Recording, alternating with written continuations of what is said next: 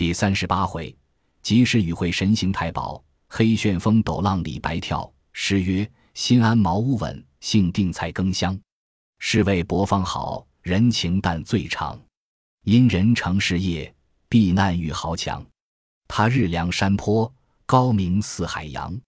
话说当时宋江别了差拨，出超市房来，到点视厅上看时，见那结集多条凳子坐在厅前，高声喝道：“那个是新配到囚徒。”抬头指着宋江道：“这个便是。”那结吉便骂道：“你这矮黑杀财，倚仗谁的是要？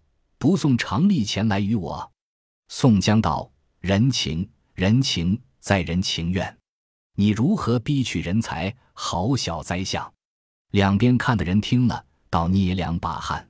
那人大怒，喝骂：“贼配军，安敢如此无礼，颠倒说我小灾？那都驮的，与我背起来，且打这厮一百训棍。”两边营里众人都是和宋江好的，见说要打他，一哄都走了，只剩的那杰吉和宋江。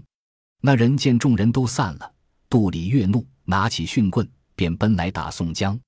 宋江说道：“杰吉，你要打我，我得何罪？”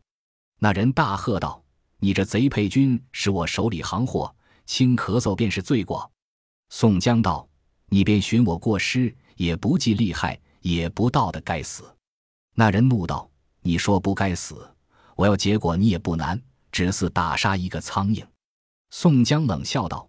我因不送得常例钱，便该死时，皆是梁山坡无学究的，却该怎的？那人听了这声，慌忙丢了手中训棍，便问道：“你说什么？”宋江又答道：“自说那结识军师吴学究的，你问我怎的？”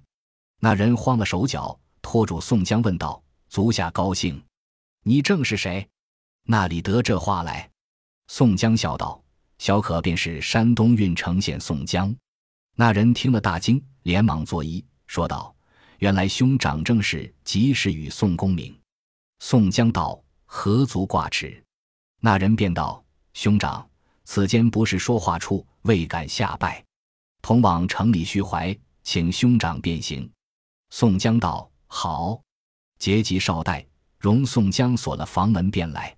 宋江慌忙到房里取了无用的书，自带了银两出来，锁上房门。吩咐排头看管，便和那人离了牢城营内，奔入江州城里来，去一个临街酒肆钟楼上坐下。那人问道：“兄长何处见吴学究来？”宋江怀中取出书来，递与那人。那人拆开封皮，从头读了，藏在袖内，起身望着宋江便拜。宋江慌忙打礼道：“世间言语冲撞，休怪休怪。”那人道。小弟只听得说有个姓宋的发下牢城营里来，往常时但是发来的配军，常例送银五两。今番已经十数日不见送来，今日是个闲暇日头，因此下来趋讨，不想却是仁兄。恰才在营内，甚是言语冒读了哥哥，万望恕罪。宋江道：“差拨亦曾常对小可说起大名。”宋江有心要拜师尊严。又不知足下住处，亦无因入城，特地只等尊兄下来，要与足下相会一面，以此耽误日久。不是为这五两银子不舍得送来，只想尊兄必是自来，故意言哀。今日幸得相见，已为平生之愿。说话的那人是谁？便是吴学究所见的江州两院押牢节级代院长戴宗。那时故宋时。金陵一路结级都称呼家长，湖南一路结级都称呼做院长。原来这代院长有一等惊人的道术，但出路时急书飞报紧急军情事，把两个甲马拴在两只腿上，做起神行法来，一日能行五百里；把四个甲马拴在腿上，便一日能行八百里。因此人都称作神行太保戴宗。更看他生得如何，但见面阔唇方，神眼凸。瘦长清秀身材，皂纱金畔翠花开，黄旗书令字，红串映宣牌。两只脚行千里路，罗衫长惹尘埃。长途八百去还来，神行真太保，院长戴宗才。当下戴院长与宋公明说罢了来情去意，戴宗、宋江俱个大喜。两个坐在格子里，叫那卖酒的过来，安排酒果肴砖菜蔬来，就酒楼上两个饮酒。宋江诉说一路上遇见许多好汉，众人相会的事物。戴宗也倾心吐胆，把和这吴学究相交来往的事告诉了一遍。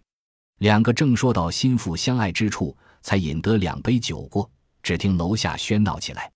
过麦连忙走入格子来，对戴宗说道。这个人只除非是院长说的他下，没奈何樊院长去解差则个。戴宗问道：“在楼下作闹的是谁？”过麦道：“便是如常同院长走的那个，唤作铁牛李大哥，在底下寻主人家借钱。”戴宗笑道：“又是这厮在下面无礼，我只道是什么人。兄长少坐，我去叫了这厮上来。”戴宗便起身下去，不多时引了那个人上楼来。宋江看见了，吃一惊，看那人生的如何？但见黑熊般一身粗肉，铁牛四遍体顽皮，交加一字赤黄眉，双眼赤丝乱细，怒发浑如铁刷，狰狞好似酸泥。天蓬恶煞下云梯，李逵真勇悍，人号铁牛。宋江见了那人，便问戴宗道：“院长，这大哥是谁？”戴宗道。这个是小弟身边牢里一个小老子，姓李，名奎，祖贯是宜州沂水县百丈村人士，本身一个艺名，唤作黑旋风李逵。他乡中都叫他做李铁牛，因为打死了人，逃走出来，虽遇赦宥，流落在此江州，不曾还乡。为因酒性不好，多人惧他，能使两把板斧击毁拳棍，见今在此牢里勾当。李逵看着宋江，问戴宗道：“哥哥，这黑汉子是谁？”戴宗对宋江笑道：“押司，你看这厮那么粗鲁，全部失些体面。”李逵便道：“我问大哥，怎的是粗鲁？”戴宗道：“兄弟，你便请问这位官人是谁便好。你倒却说这黑汉子是谁？这不是粗鲁，却是什么？我且与你说之。这位仁兄便是贤长，你要去投奔他的义士哥哥。”李逵道：“莫不是山东及时雨黑宋江？”戴宗喝道：“多！你这厮敢如此犯上，直言叫唤，全部失些高低。兀自不快下拜，等几时？”李逵道：“若真个是宋公明，我便下拜；若是闲人，我却拜甚鸟。阶级哥哥，不要瞒我拜了，你却笑我。”宋江便道：“我正是山东黑宋江。”李逵拍手叫道：“我那也！你何不早说些个，也叫铁牛欢喜。”扑翻身躯便拜。宋江连忙搭理，说道：“壮士大哥，请坐。”戴宗道：“兄弟，你便来我身边坐了吃酒。”李逵道：“不耐烦小盏吃，换个大碗来筛。”宋江便问道：“恰才大哥为何在楼下发怒？”李逵道：“我有一锭大银。”借了十两小银使用了，却问这主人家那借十两银子去赎那大银出来，便还他，自要些使用。颇耐这鸟主人不肯借与我，却待要和那厮放队，打得他家粉碎，却被大哥叫了我上来。宋江道：“只用十两银子去取，再要利钱吗？”李逵道：“利钱已有在这里了，只要十两本钱去讨。”宋江听罢。便去身边取出一个十两银子，把与李逵说道：“大哥，你将去赎来用度。”戴宗要阻当时，宋江已把出来了。李逵接着银子，便道：“却是好也。两位哥哥只在这里等我一等，赎了银子，便来送还。就和宋哥哥去城外吃碗酒。”宋江道：“且坐一坐，吃几碗了去。”李逵道：“我去了便来。”推开帘子。下楼去了。戴宗道：“兄长休借这银与他便好。恰才小弟正欲要阻，兄长已把在他手里了。”宋江道：“却是为何？尊兄说这话。”戴宗道：“这厮虽是耿直，只是贪酒好赌，他却几时有一定大银解了？兄长吃他赚漏了这个银去，他慌忙出门，必是去赌。若还赢得时。”便有的送来还哥哥，若是输了时，那里讨着十两银来拜还兄长。戴宗面上须不好看。宋江笑道：“院长尊兄何必见外？量这些银两何足挂齿？由他去赌输了吧。若要用时，再送些与他使。我看这人倒是个忠直汉子。”戴宗道：“这厮本是自由，只是心粗胆大不好。在江州牢里，但吃醉了时，却不奈何罪人，只要打一般强的牢子。我也被他连累的苦。”专一路见不平，好打强的人。一次江州满城人都怕他。有诗为证：天性由来太恶粗，江州人好李凶徒。他时大展屠龙手，史诗人中大丈夫。宋江道：“俺们再饮两杯，却去城外闲玩一遭。”戴宗道：“小弟也正忘了，和兄长去看江景则个。”宋江道：“小可也要看江州的景致，如此最好。”且不说两个在饮酒，只说李逵得了这个银子，寻思道：“难得宋江哥哥又不曾和我深交，便借我十两银子，果然仗义疏财，名不虚传。如今来到这里，却恨我这几日赌输了，没一文做好汉请他。如今得他这十两银子，且将去赌一赌，倘或赢得几贯钱来，请他一请也好看。”当时李逵慌忙跑出城外小张仪赌房里来，便去场上。将这十两银子撇在地下，叫道：“把头钱过来，我博。”那小张乙得知李逵从来赌直，便道：“大哥，且歇这一搏，下来便是你博。”李逵道：“我要先赌这一搏。”小张乙道：“你便棒猜也好。”李逵道：“我不棒猜，只要博这一搏，五两银子做一注。有那一般赌的，却待要博，被李逵劈手夺过头钱来。”便叫道：“我博误谁？”小张一道：“便博我五两银子。”李逵叫一声，气得博一个叉。小张乙便拿了银子过来。李逵叫道：“我的银子是十两。”小张乙道：“你再博我五两块，便还了你这锭银子。”李逵又拿起头钱，叫声“快”，气得又博个叉。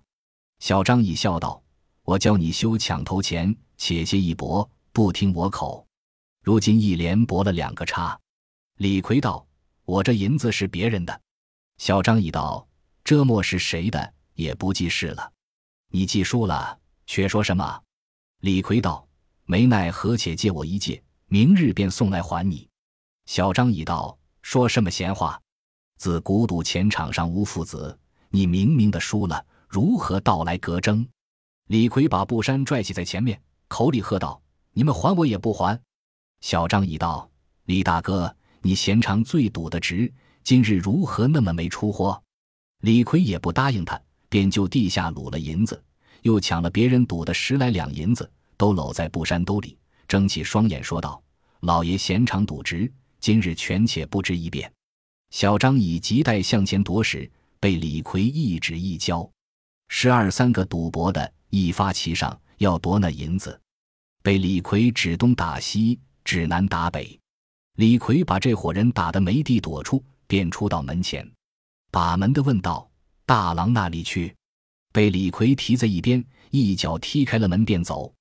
那伙人随后赶将出来，都指在门前叫道：“李大哥，你嫩地没道理，都抢了我们众人的银子去！”只在门前叫喊，没一个敢近前来讨。李逵正走之时，只见背后一人赶上来，扳住肩臂，喝道。你这厮如何去强掳别人财物？李逵口里应道：“干你鸟事！”回过脸来看时，却是戴宗背后立着宋江。李逵见了，惶恐满面，便道：“哥哥休怪，铁牛闲常只是赌直，今日不想输了哥哥的银子，又没得些钱来相请哥哥，猴急了，时下做出这些不值来。”宋江听了，大笑道：“贤弟但要银子使用，只顾来问我讨。”今日既是明明的输与他了，快把来还他。李逵只得从布衫兜里取出来，都递在宋江手里。宋江便叫过小张以前来，都付与他。小张乙接过来说道：“二位官人在上，小人只拿了自己的这十两元银，虽是李大哥两拨输与小人，如今小人情愿不要他的，省得记了冤仇。”宋江道：“你只顾将去，不要记怀。”小张乙那里肯？宋江便道：“他不曾打伤了你们吗？”小张已道：“讨头的、拾钱的和那把门的都被他打倒在里面。”宋江道：“既是嫩的，就与他众人坐江西前。兄弟自不敢来了，我自着他去。”小张已收了银子，拜谢了回去。宋江道：“我们和李大哥吃三杯去。”戴宗道：“前面靠江有那琵琶亭酒馆，是唐朝白乐天古迹。我们去亭上酌三杯，就观江景。有诗为证：‘白府高峰是墨家，画船秋水听琵琶。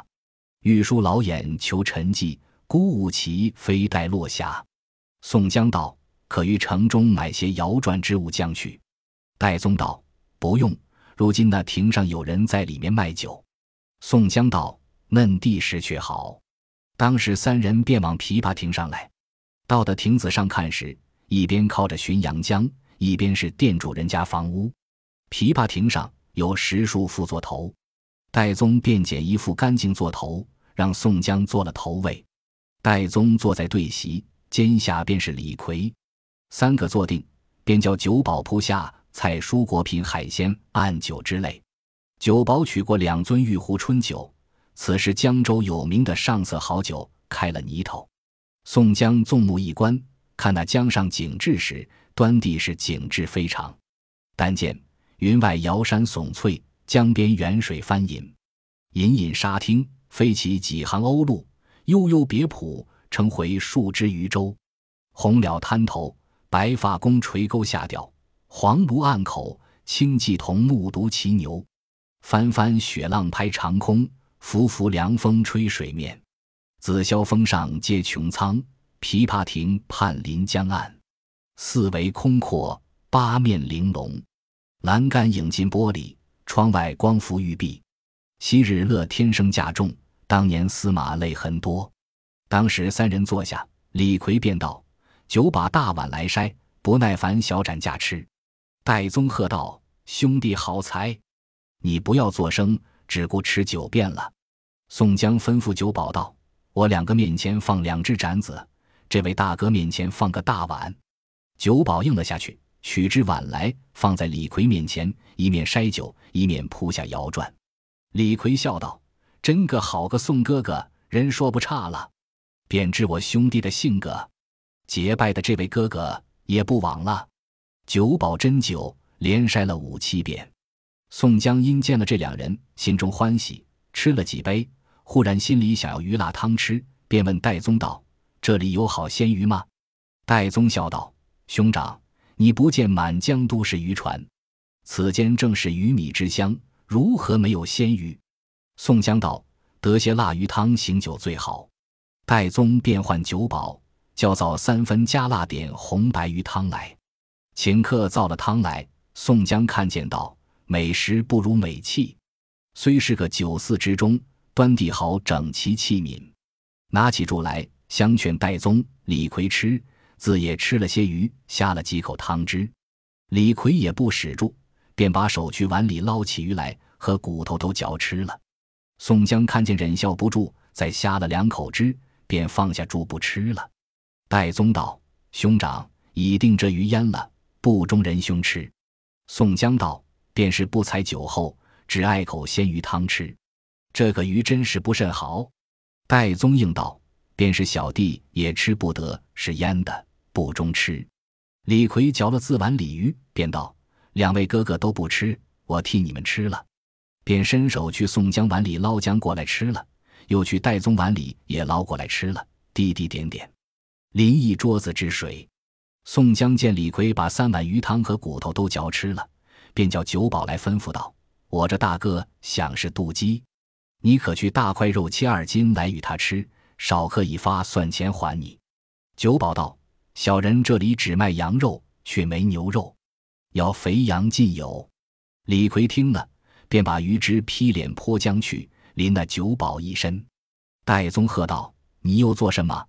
李逵应道：“颇耐这厮无礼，欺负我只吃牛肉，不卖羊肉与我吃。”酒保道：“小人问一声，也不多话。”宋江道：“你去只顾切来，我自还钱。”酒保忍气吞声，去切了二斤羊肉，做一盘将来放在桌子上。李逵见了也不谦让，大把架窝来，只顾吃，拈指间把这二斤羊肉都吃了。宋江看了道：“壮哉，真好汉也！”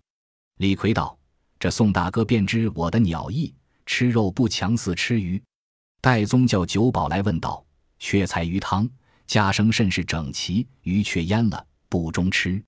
别有甚好鲜鱼时，另造些辣汤来与我这位官人行酒。”酒保答道：“不敢瞒院长说，这鱼端的是昨夜的，今日的活鱼还在船内，等鱼牙主人不来，未曾敢脉动，因此未有好鲜鱼。”李逵跳起来道：“我自去讨两尾活鱼来与哥哥吃。”戴宗道：“你休去，只让酒保去回几尾来便了。”李逵道：“船上打鱼的不敢不与我，值得什么？”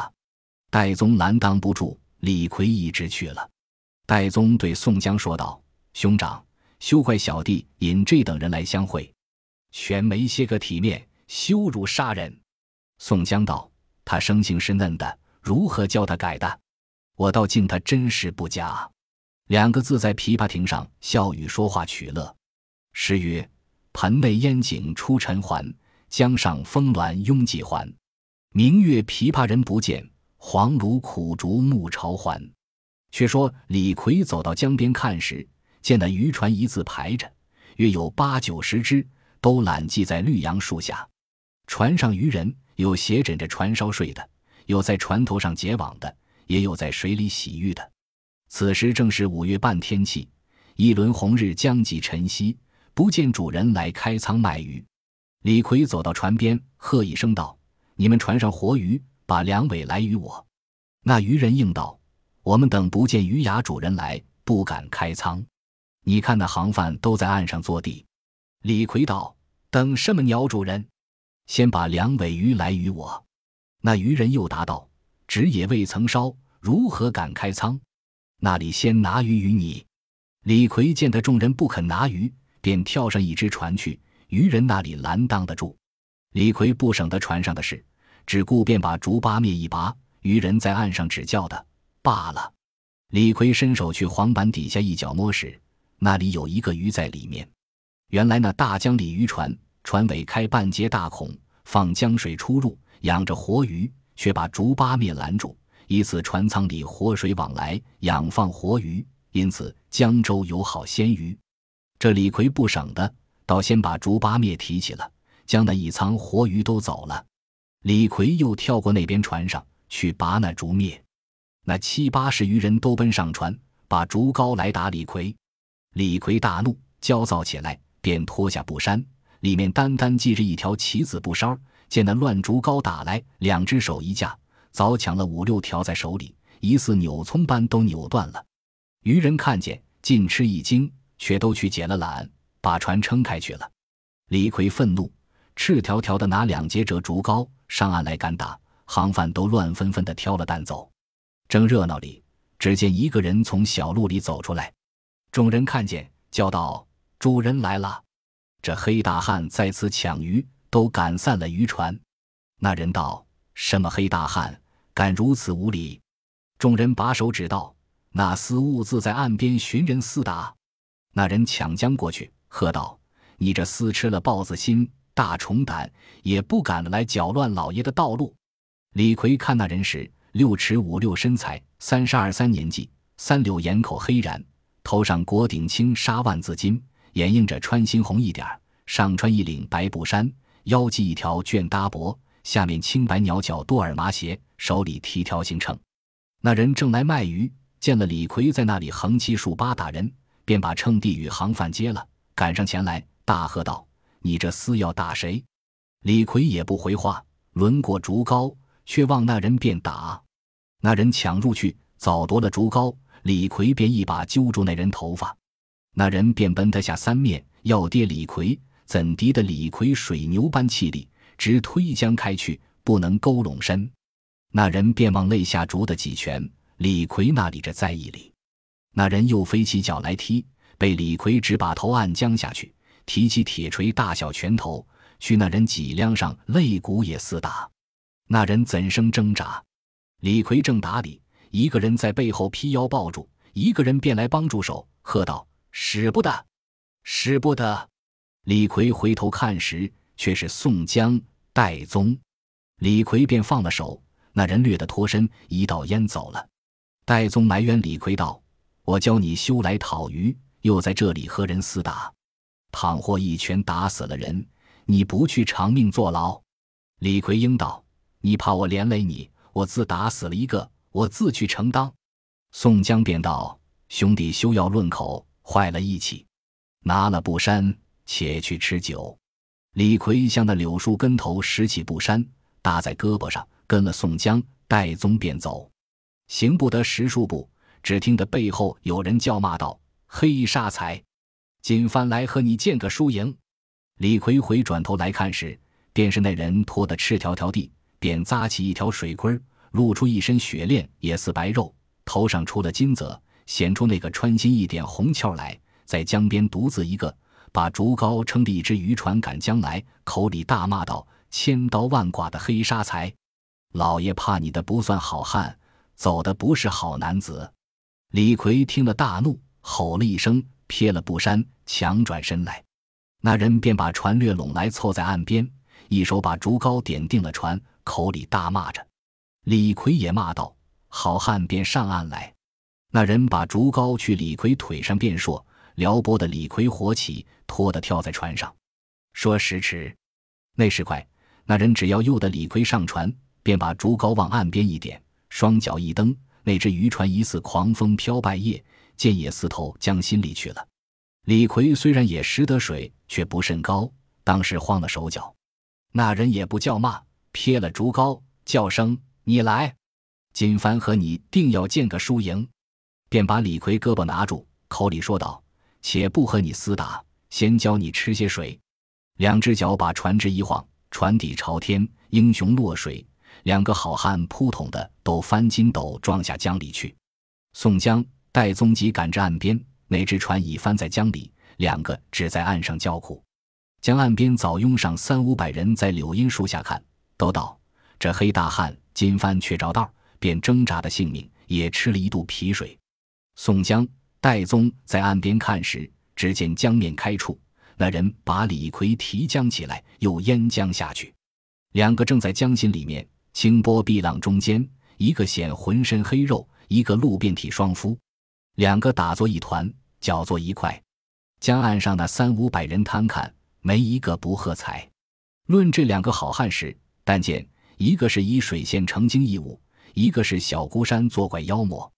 这个四苏团结救肌肤，那个如炭屑凑成皮肉；一个是色衣人鬼，一个体暗更新，那个如山东瑞雪重铺，这个四半夜阴云清照；一个是马灵官白蛇脱化，一个是赵元帅黑虎投胎。这个四万万捶打救隐忍，那个如千千火炼成铁汉；一个是五台山银牙白象，一个是九曲河铁甲老龙。这个如不七罗汉显神通，那个似玉碾金刚师勇猛；一个盘旋良久，汗流遍体蹦珍珠；一个揪扯多时，水浸浑身清墨汁。那个学华光藏教主向碧波深处现形骸，这个像黑煞天神在雪浪堆中成面目。正是玉龙搅岸天边日，黑鬼掀开水底天。当时宋江。戴宗看见李逵被那人在水里揪住，浸得眼白，又提起来，又耐下去，何止淹了数十遭。宋江见李逵吃亏，便叫戴宗央人去救。戴宗问众人道：“这白大汉是谁？”有认得的说道：“这个好汉便是本处卖鱼主人，唤作张顺。”宋江听得猛醒道：“莫不是绰号浪里白条的张顺？”众人道：“正是，正是。”宋江对戴宗说道：“我有他哥哥张衡的家书在营里。”戴宗听了，便向岸边高声叫道：“张二哥，不要动手，有你令兄张衡家书在此。这黑大汉是俺们兄弟，你且饶了他，上岸来说话。”张顺在江心里见是戴宗叫他，却也如常认得，便放了李逵几分，早到岸边，扒上岸来，看着戴宗，唱个诺道：“院长，休怪小人无礼。”戴宗道。足下可看我面，且去救了我这兄弟上来，却教你相会一个人。张顺再跳下水里，赴江开去。李逵正在江里探头探脑，架正闸水。张顺早到奋计，带住了李逵一只手，自把两条腿踏着水浪，如行平地。那水浸不过他肚皮，淹着其下。摆了一只手，直拖李逵上岸来。江边看的人个个喝彩，宋江看得呆了半晌。张顺、李逵都到岸下，各自扒将起来。戴宗见李逵喘作一团，口里直吐白水。戴宗道：“且都请你们到琵琶亭上说话。”张顺讨了布衫穿着，李逵也穿了布衫，四个人再到琵琶亭上来坐下。戴宗便对张顺道：“二哥，你认得我吗？”张顺道：“小人自识的院长，只是无缘，不曾拜会。”戴宗指着李逵问张顺道：“足下日常曾认得他吗？今日倒冲撞了你。”张顺道：“小人如何不认得李大哥？只是不曾交手。”李逵道：“你也淹得我勾了。”张顺道：“你也打得好了。”李逵道：“认么便和你两遮过了。”戴宗道：“你两个金帆却做个至交的弟兄。常言道，不打不成相识。”李逵道：“你路上休撞着我。”张顺道：“我只在水里等你便了。”四人都笑起来，大家唱个无里诺。戴宗指着宋江对张顺道：“二哥，你曾认得这位兄长吗？”张顺看了道：“小人却不认得，这里亦不曾见。”李逵跳起身来道：“这哥哥便是黑宋江。”张顺道：“莫非是山东及时雨运程宋押司？”戴宗道。正是公明哥哥，张顺那头便拜道：“久闻大名，不想今日得会。多听得江湖上来往的人说，兄长清德，扶危济困，仗义疏财。”宋江答道：“量小可何足道哉？前日来时，揭阳岭下混江龙李俊家里住了几日，后在浔阳江上因沐红相会，得与令兄张衡修了一封家书，寄来与足下，放在营内。”不曾带得来，今日便和戴院长并李大哥来这里琵琶亭吃三杯，酒观江景。宋江偶然酒后思量些鲜鱼汤醒酒，怎当的他定要来讨鱼，我两个阻他不住。